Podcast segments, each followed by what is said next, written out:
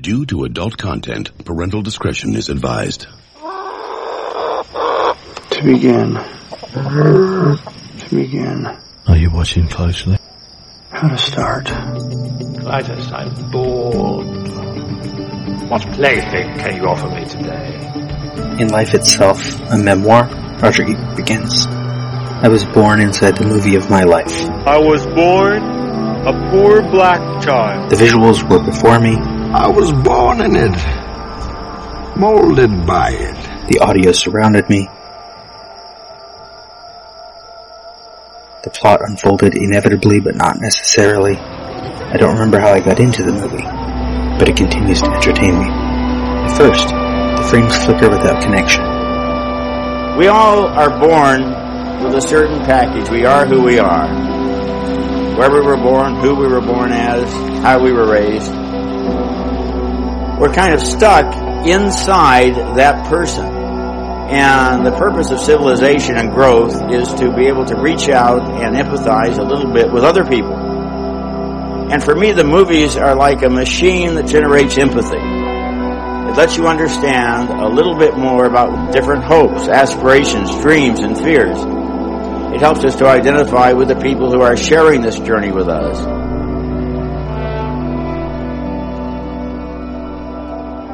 Here's the deal. Just give me the facts. Mm-hmm. Just the facts. Only the facts. Breathe. Focus.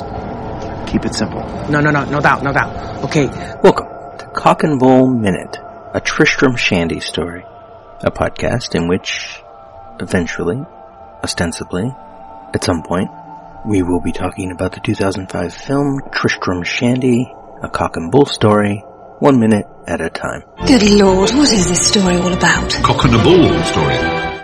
Here's your host, me, Robert Black.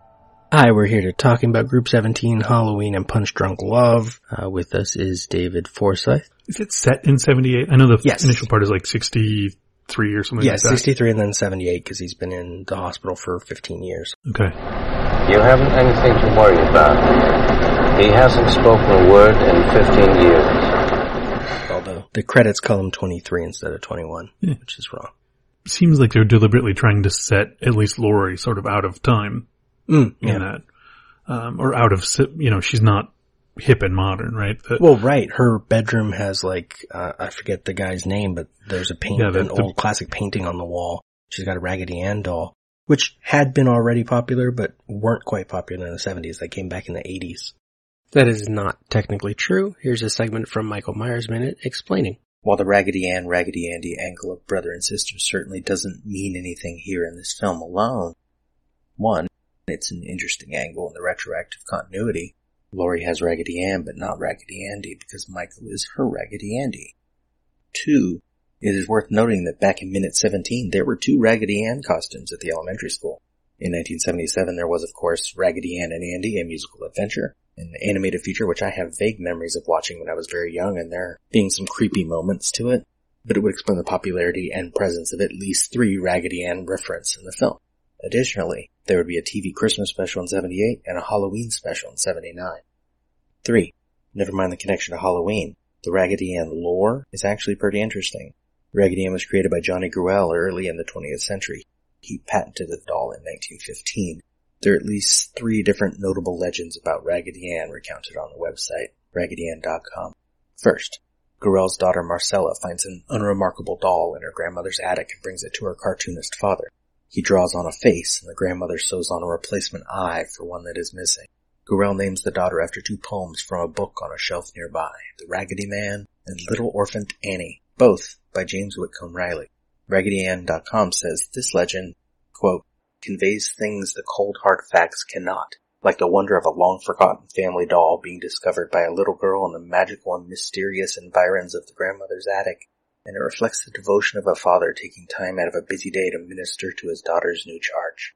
The legendary account provides the kind of magical underpinnings and romantic detailing that a doll like Raggedy Ann deserves.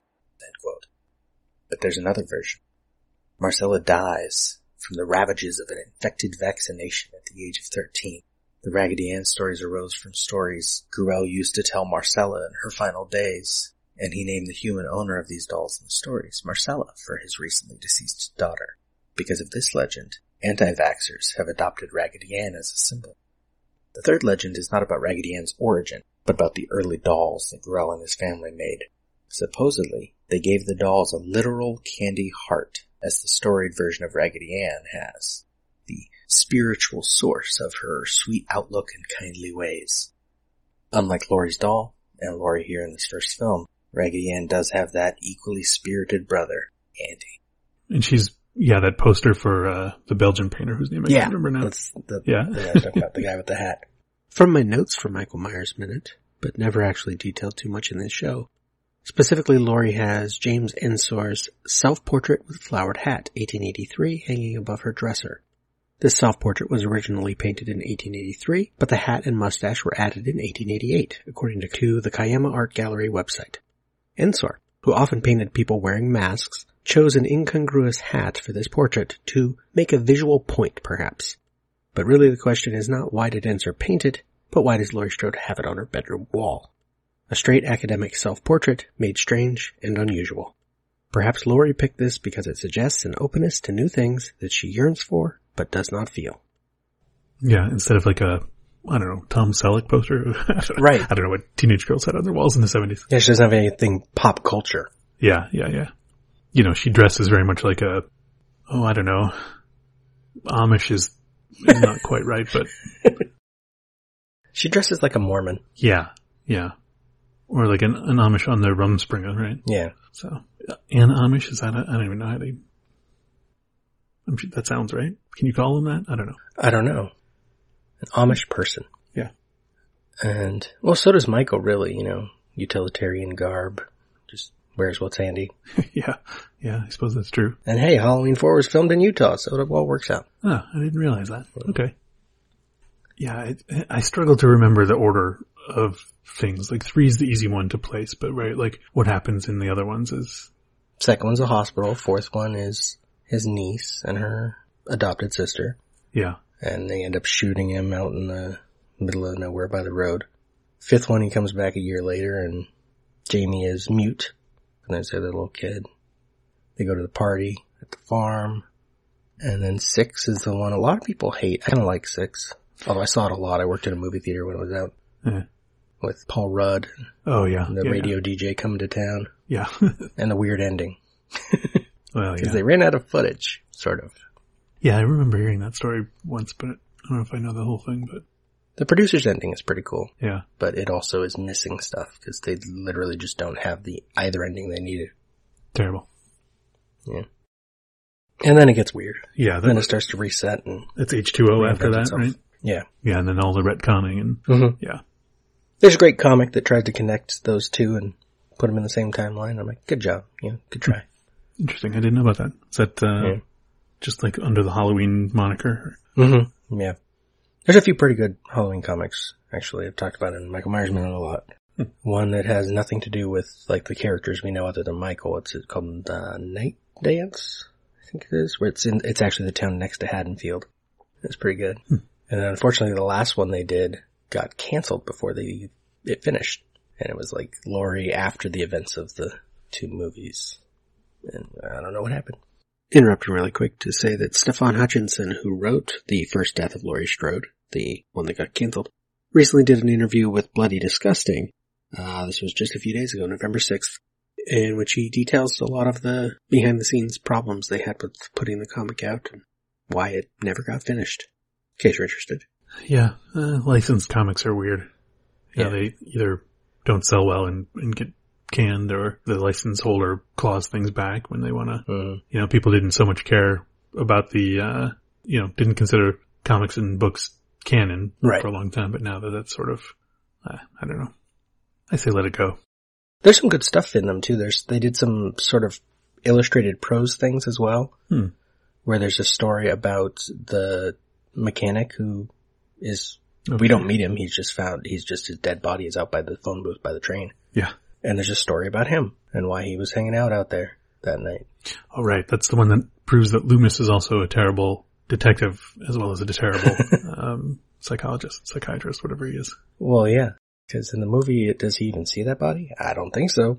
No, he he randomly, like he just sort of like looks over and sees the truck. He's like, "Oh, what's this?" And then he spends right, you know, a thirty second shot looking at some nondescript red.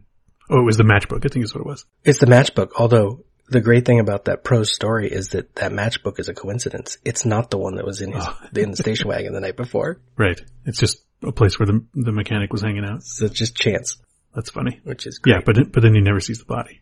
Stupid Loomis. There's a there's a really good story from Loomis's perspective where it like goes back to in the hospital and comes forward to the movie. Yeah. It's pretty good. It's about how um, Loomis got his degree from a correspondence school in Venezuela or something like that. No, it's just about how he was always bad at his job. Oh, okay. Just further proof.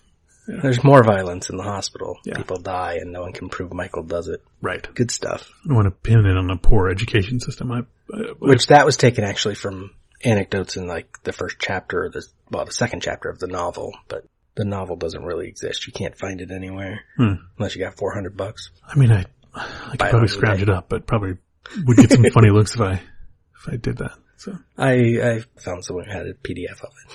yeah. I do have the actual books of the second and fourth though.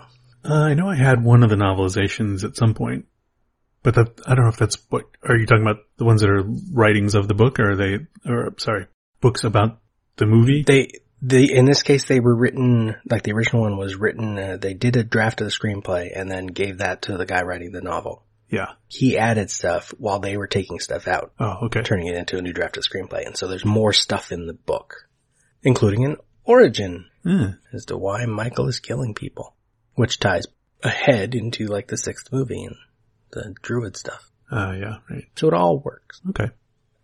Yeah, it's it's one of those things that I really enjoy the the the first the original 78 Halloween that we're talking about. Mhm. And I am casually interested, you know, I've seen all of the other Yeah. Halloween movies and the ones that, you know, came out while I've been an adult, I've, you know, been there in the first night or two to see. So I'm a, a fan, but I I've never really dug into the lore because it's all sort of had too many hands in in the pot, I think. So, Mhm. but yeah, Yeah. it sounds like there might be some interesting I, I like trying to make sense of that stuff. Like in the past week and a half, I was watching the Friday the 13th movies. yeah. leading into like Halloween season. And trying to make those work is difficult because so many different people were involved and people who didn't realize like the second, third, and fourth movie take place within a week. Oh, right. Yeah. But like a guy in the fourth one is talking about how his sister was supposedly killed by Jason and he's been looking for him. He's got news clippings. Her, his sister died like three days ago. Hmm. Like it, there's no news clippings for that yet. Yeah, no. I mean, there may be some, uh, you know, local newspaper, but right. nobody's got, One headline, no useful information to clip out and keep. yeah, right. But I'm in New Jersey now and, and the, uh, you know, the original camp, uh, which I never remember the name of. You're going to Camp Blood, ain't you? It is Camp Nobibosco. Uh-huh. You'll never come back again. It's got a death curse. is nearby. Around Halloween, they do tours of it usually, and they usually sell Nice. out instantly. But because of the pandemic this year, they have only been allowing people from New Jersey and parts of Pennsylvania to, to come in and take the tours. Huh. So they were more readily available, and we were on the verge of buying them and, and going to see this thing, but numbers started creeping up, so we, Yeah. yeah, decided not to do that, but That's when we get to the scarier things than horror films. yeah, right. Reality. You, let's not. No, we don't need that. We need s- people randomly killing people in small towns because that's wholesome. Right. right. It is in a way. I mean, the whole, like, sort of politics of a slasher film is conservative Oh, very much so. Yeah. with a weird feminist ending. It's like both a response to feminism and, hey, feminism is cool at the same time. Yeah.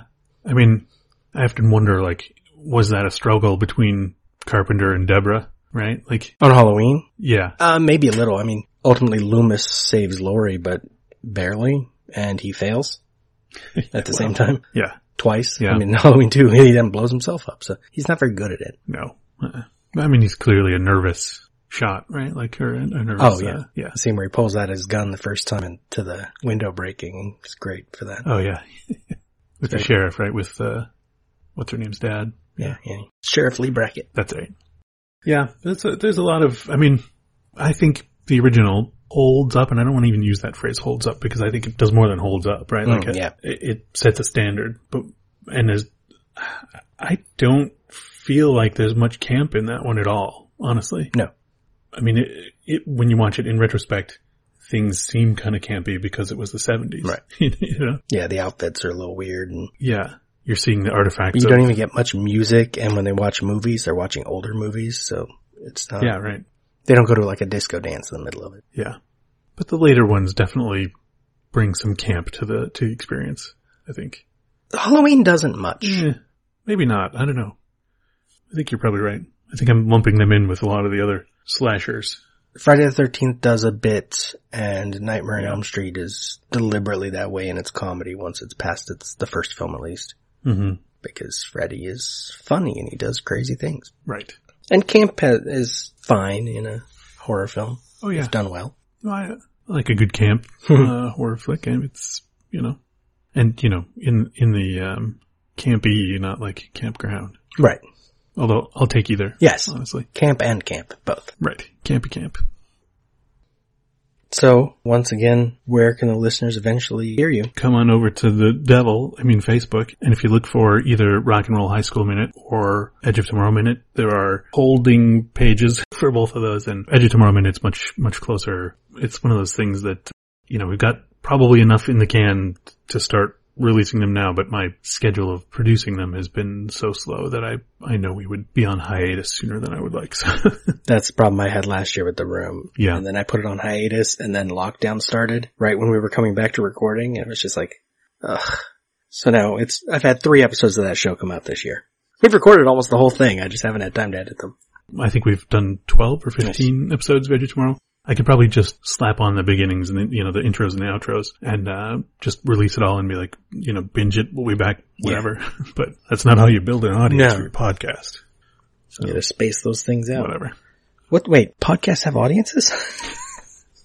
We got at least one listener to this episode and, uh, you Nice. know, cause I'm a narcissist about it. So. I don't even listen to my shows anymore. I don't have a commute this year. Working from home. Oh, yeah, right.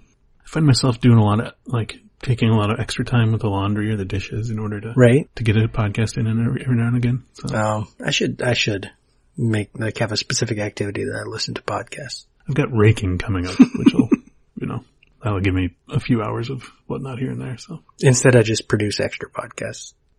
right.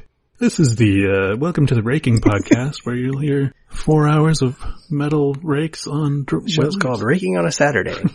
Raking with Dave. Check it out on all your favorite podcatchers. Yep. Oh, listen to these, listen to these wet leaves over here compared to these dry leaves.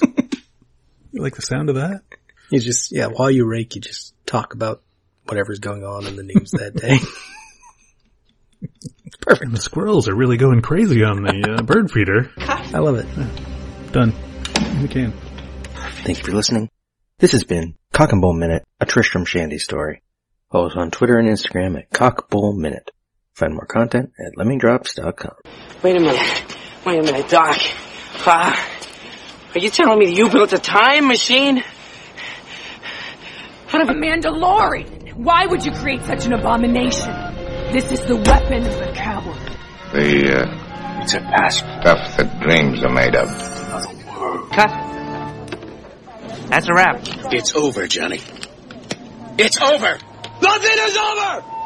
Nothing! You're still here? You just don't turn it off! It's over. Go home.